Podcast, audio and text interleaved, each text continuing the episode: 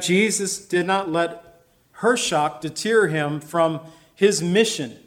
See what Jesus was doing as she acknowledges, You have no rope, you have no bucket. How are you going to give me a drink? Well, he had a different rope, he had a different bucket. It was the rope and bucket of the Holy Spirit that he was beginning to drop down into the depths of her soul. And Jesus answered and said, If you knew the gift of God and who it is who says to you, Give me a drink, you would have asked him, and he would have given you living water.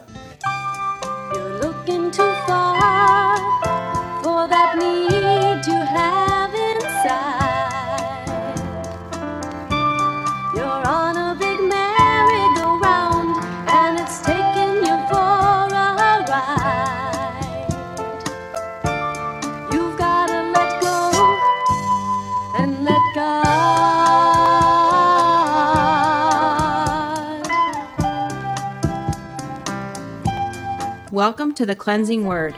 We invite you to stay with us as Pastor John Pennell of Calvary Chapel, Lake Villa takes us through a verse by verse study from God's Word.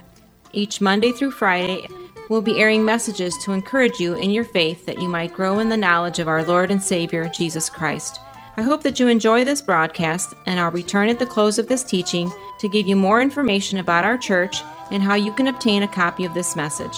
Now, here's Pastor John with today's message from God's Word. do in your life.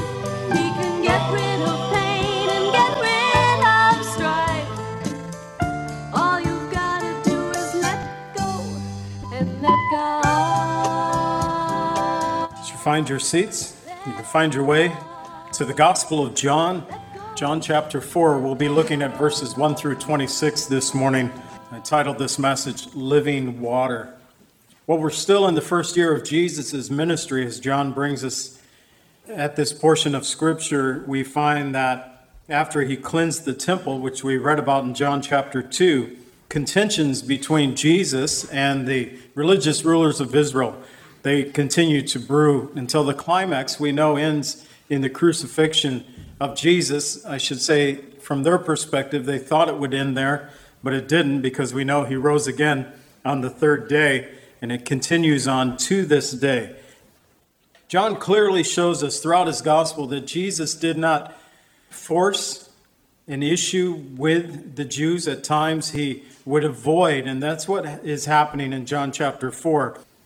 Contentions are beginning to brew, as we'll see, between the Pharisees and his disciples. So Jesus leaves the area. And John tells us many times that the hour had not yet come. He was only going to die at the appropriate time that the Father had placed for him. It was not going to be a premature death by any other means. So he kind of removed himself from what we would call ground zero, which would be the temple there in Jerusalem. And he headed to the Galilee. We know that he would minister in the Galilee. His home base would be up north of the Sea of Galilee in Capernaum, and he would spend much of his time there. As he makes his way to the Galilee, which would be like saying, and he headed up to Lake County from Chicago. I mean, it's talking about a region that he was going to. The scripture tells us that he purposely traveled through Samaria. And that brings us to the story of the woman at the well. We'll see today living water, verses 1 through 27. Jesus needed to go through Samaria, verses 1 through 6. Living water, we'll read about in verses 7 through 18. I'm going to go ahead and read us through our first point, which is found in verses 1 through 6, and open us up in prayer. John 4, verses 1 through 6. Therefore, when the Lord knew that the Pharisees had heard that Jesus made and baptized more disciples than John, though Jesus himself did not baptize but his disciples, he left Judea and departed again to Galilee. But he needed to go through Samaria. So he came to the city of Samaria, which is called Sychar, near the plot of ground that Jacob gave to his son Joseph. Now Jacob's well was there. Jesus, therefore, being wearied from his journey, sat thus by the well. It was about the sixth hour. And Father, we pray that you'd open your word to us today, a familiar story to so many of us. Father, even in familiarity, there could be great truths that can be revealed to us through the power of your Holy Spirit. We pray that you would do that for us today. Also, I know, Lord, when things are familiar, sometimes we neglect the familiar. Perhaps, Lord, you simply want to remind us of these truths today. We ask in the name of Jesus. Amen. So it tells us that Jesus needed to go through Samaria, and it was because of a contention that was brewing, as I said, between the Pharisees, the religious rulers, and Jesus and his disciples. And we open up again with a reminder of baptism, which has been talked about practically in all the first four chapters of John's gospel. We're talking about the baptism of repentance. But here we find that Jesus is also baptizing. And though in parentheses in verse 2 it tells us Jesus didn't actually physically baptize anyone, his disciples were doing the baptisms. But this is the baptism of repentance. Both John the Baptist and Jesus, at the beginning of their ministries, they preached the very same message repent, the kingdom of God is at hand. And baptism that they were doing at that time, the baptism of repentance, spoke about people turning their hearts Godward. They're preparing their hearts to receive from God. It is not the baptism of salvation, and we get a clear distinction of this in Acts chapter 19, verses 3 through 5, where Paul came upon a group of men, 12 of them, who were followers of John the Baptist, and he asked them, realizing that something was lacking, he said, Into what then were you baptized? And they said, Into John's baptism.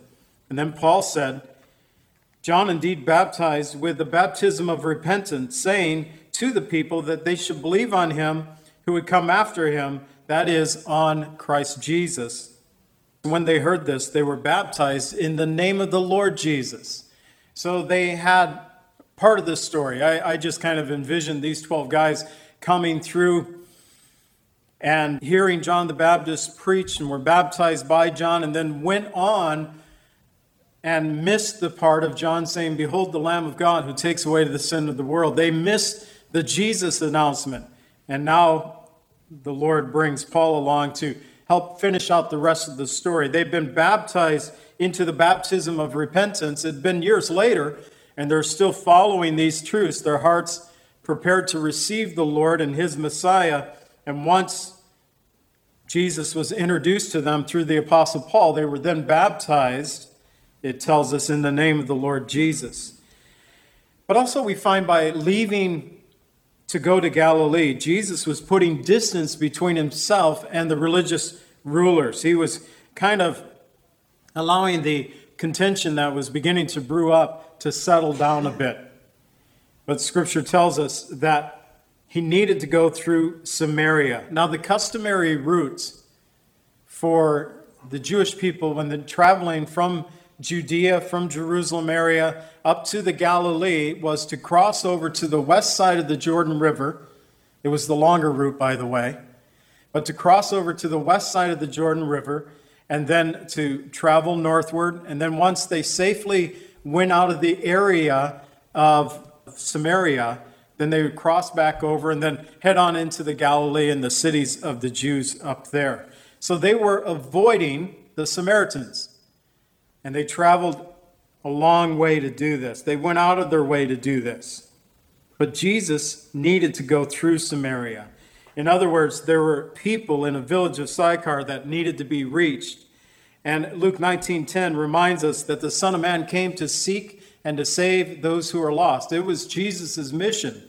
He knew that there was a woman, but by reaching the woman at the well, he would also reach a whole city with the gospel. So Jesus came to Sychar verses 5 and 6. And he came to the city of Samaria, which is called Sychar, near the plot of ground that Jacob gave to his son Joseph. Now Jacob's well was there. Jesus, therefore, being wearied from his journey, sat thus by the well. It was about the sixth hour. So the Samaritans, uh, they were half breeds.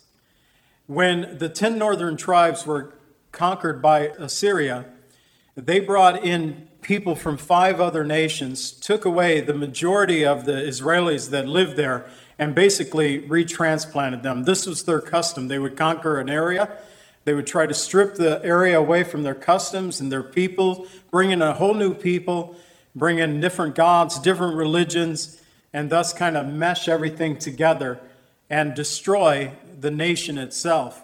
Now, the, the Babylonians, when they conquered the southern tribe, they had a different custom. They actually allowed the people to continue to worship their gods. They left people in the land to farm it, to till it, to continue on.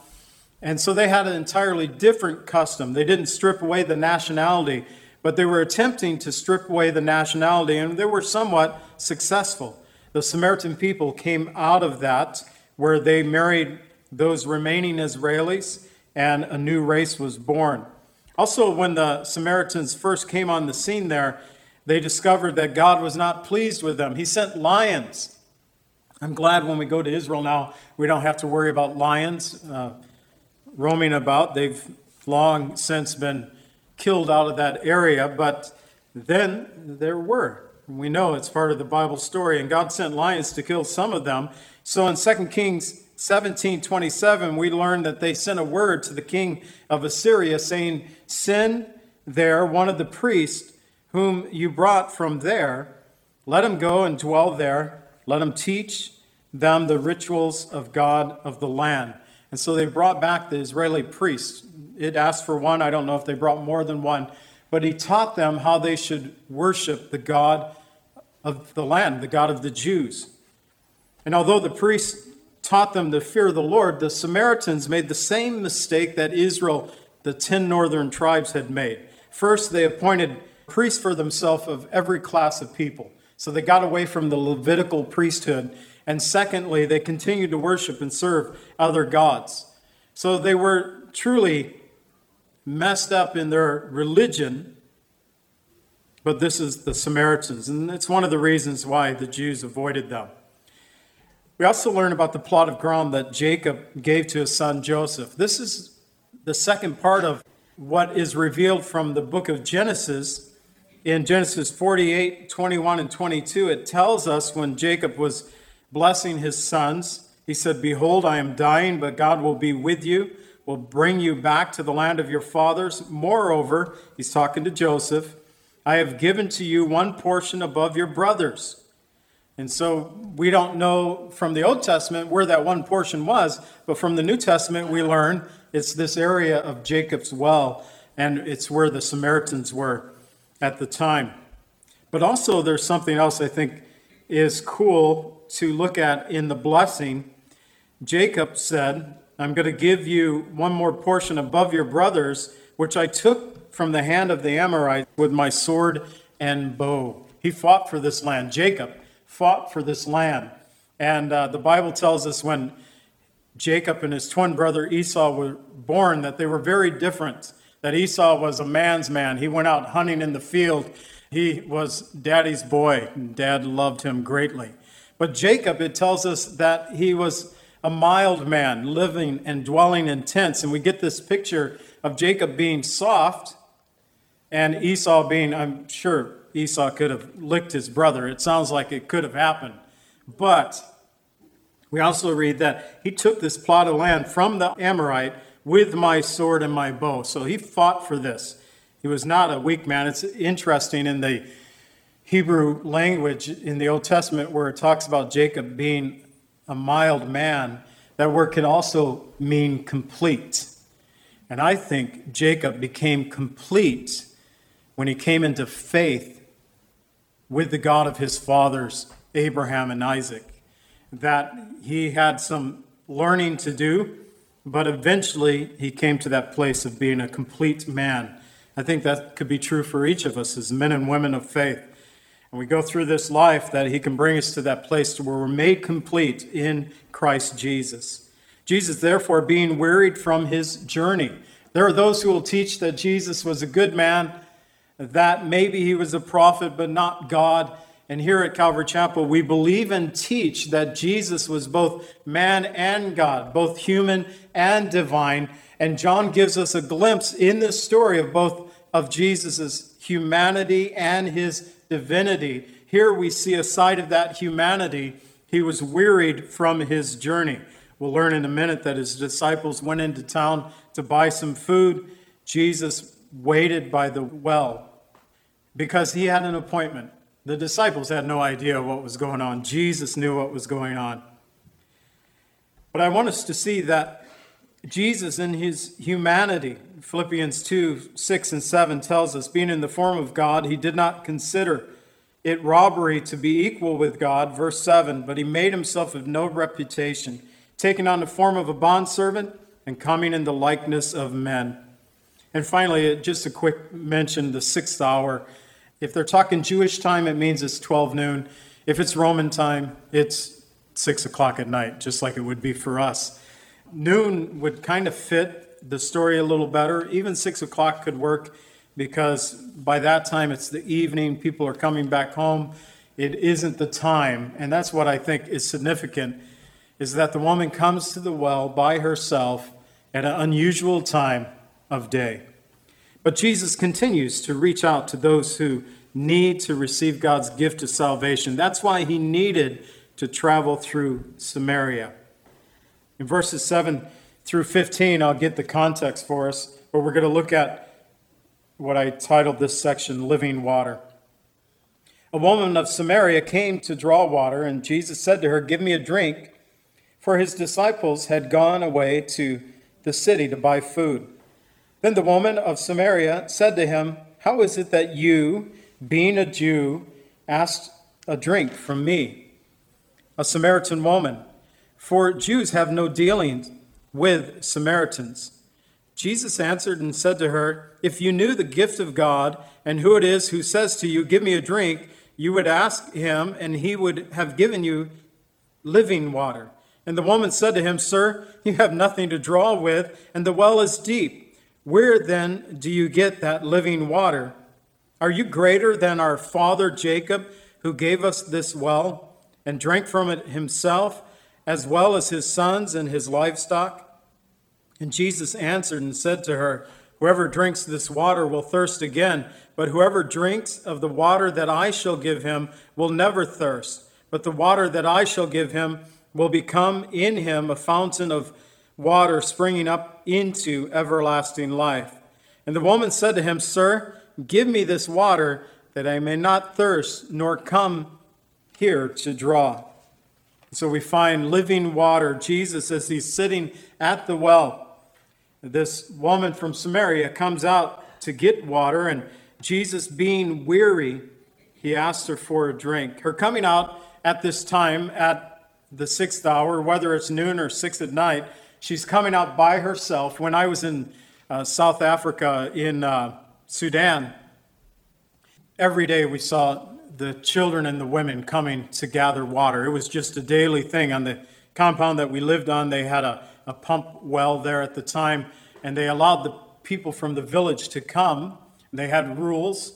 They could only come into the compound one at a time, one family at a time. And so if you'd go outside the compound, which was at the time a brick wall, it's been paved over and painted now, but at the time it was a brick wall. There was against that brick wall, it was just lined up with yellow six gallon cans of uh, what we would see a gasoline can, but they were yellow for water. And it was just lined up on that wall, people waiting their turn, usually children hanging around. I don't know where the moms were all the time. They were off doing something else, but they would each get their turn to come in for water. I can tell you the truth, I don't remember a guy drawing water. It was always the women. In fact, one time when I stood waiting for water, I was a guy who was going to draw some water because I was doing masonry work and I needed water to make my mortar. And I was waiting for an African woman with her child, and that baby just was crying at me. It didn't like me standing there. Maybe mom was tired of the child crying, but she stopped what she was doing, took my bucket, filled it up, and then gave it back to me. When I'm thinking, I was already told, don't interrupt them, don't get the water for them. You go against Sudanese custom here. And so I was just doing what I was told normally here in America, here, let me get that for you. It's reverse over there. And that's the situation, the scene that we're in. The customs were very similar back then as they are to this day in several of these nations. But she was coming alone at an odd time. She was perhaps an outcast, as we'll see later in the story. In 1 Timothy 1 5, it tells us, This is a faithful saying and worthy of all acceptance that Christ Jesus came into the world to save sinners, of whom I am chief. Jesus, he goes for the outcast, he goes for the chief of sinners. He brings them to salvation. The woman was shocked that Jesus would even speak to her. And she went on to explain, seeing that the Jews have no dealing with the Samaritans, yet Jesus did not let her shock deter him from his mission. See what Jesus was doing as she acknowledges, You have no rope, you have no bucket, how are you going to give me a drink? Well, he had a different rope, he had a different bucket. It was the rope and bucket of the Holy Spirit that he was beginning to drop down into the depths of her soul. And Jesus answered and said, If you knew the gift of God and who it is who says to you, Give me a drink, you would have asked him, and he would have given you living water. We find that her heart was set on physical things here. She saw no rope, she saw no bucket. So she said, How are you going to give me water? But he said, I'll give you living water. It was a different water. He would go on to talk about the gift of God. And the gift of God regards the salvation of the soul that God gives to those who believe in Jesus. The gift of God, as we know in John 3:16, that God so loved the world that he gave his only begotten Son, that whoever believes in him should not perish but have everlasting life. The gift of God that tells us in Ephesians 2:8 that for by grace you have been saved through faith, and not of yourselves. It is the gift of God. But also, he said, living water. And living water is twofold it has to do with salvation, and it also has to do with the empowering of God's Holy Spirit in our lives. Concerning salvation, and we're going to find that Isaiah spoke of both of these concerning the living water. But concerning salvation in Isaiah 12:3, Isaiah said, Therefore, with joy you shall draw water from the wells of salvation. And then concerning the Holy Spirit in Isaiah 44:3, I will pour water on him who is thirsty and floods on the dry ground. I will pour my spirit on your descendants and my blessing on your offspring. And so Jesus said, If you knew the gift of God and the living water that I had for you. But she couldn't, at this point, get her mind off the physical to get to the spiritual. And the woman said, verse 11, You have nothing to draw with, and the well is deep. Well, we know now that that well in 1935 was measured to be 135 feet deep. And she asked, Where are you going to get that living water? Are you greater than our father Jacob, who gave us this well, drank from it himself, as well as his son and his livestock? There was history at this place. And the Samaritans, though they contended with the Israelis, they totally accepted Jacob. He called him our father. He has given us this well. There was history there. It was water that helped people live throughout the ages, but it wasn't living water. We all know that we need water to sustain life, but Jesus is speaking about a different type of water. He talks about living water several times in here in the Gospel of John. We'll discover it again in chapter 7. Father, I pray that you would give us broken and contrite hearts today. We see in our nation, Lord, the events of this past week have proven once again that our nation is broken. And there is a great need for revival in our nation. Father, I believe the greater need of revival, in the true sense of the word revival, refers to that of reviving your own people, which speaks of your church. So I pray, Lord, that you would work the spirit of revival in our hearts. May we be willing to come to you in brokenness with contrite hearts Lord, that you would pour into our souls a fresh filling of the living water. Lord, if salvation is needed among anyone in this church body today, Lord, let them come to that place of living water that they might be saved. But Father, for the majority of us who know you as Savior, perhaps, Lord, just a, a fresh filling of your Holy Spirit is necessary this morning. We ask, Lord, that you'd work in our midst as we wait upon you in worship for one last song. We pray in the name of Jesus. Amen.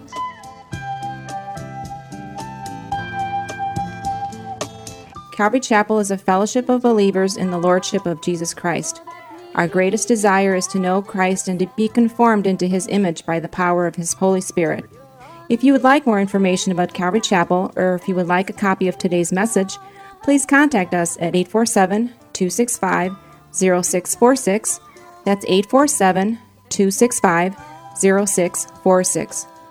Thank you so much for joining us today, and may the Lord richly bless you as you worship him today.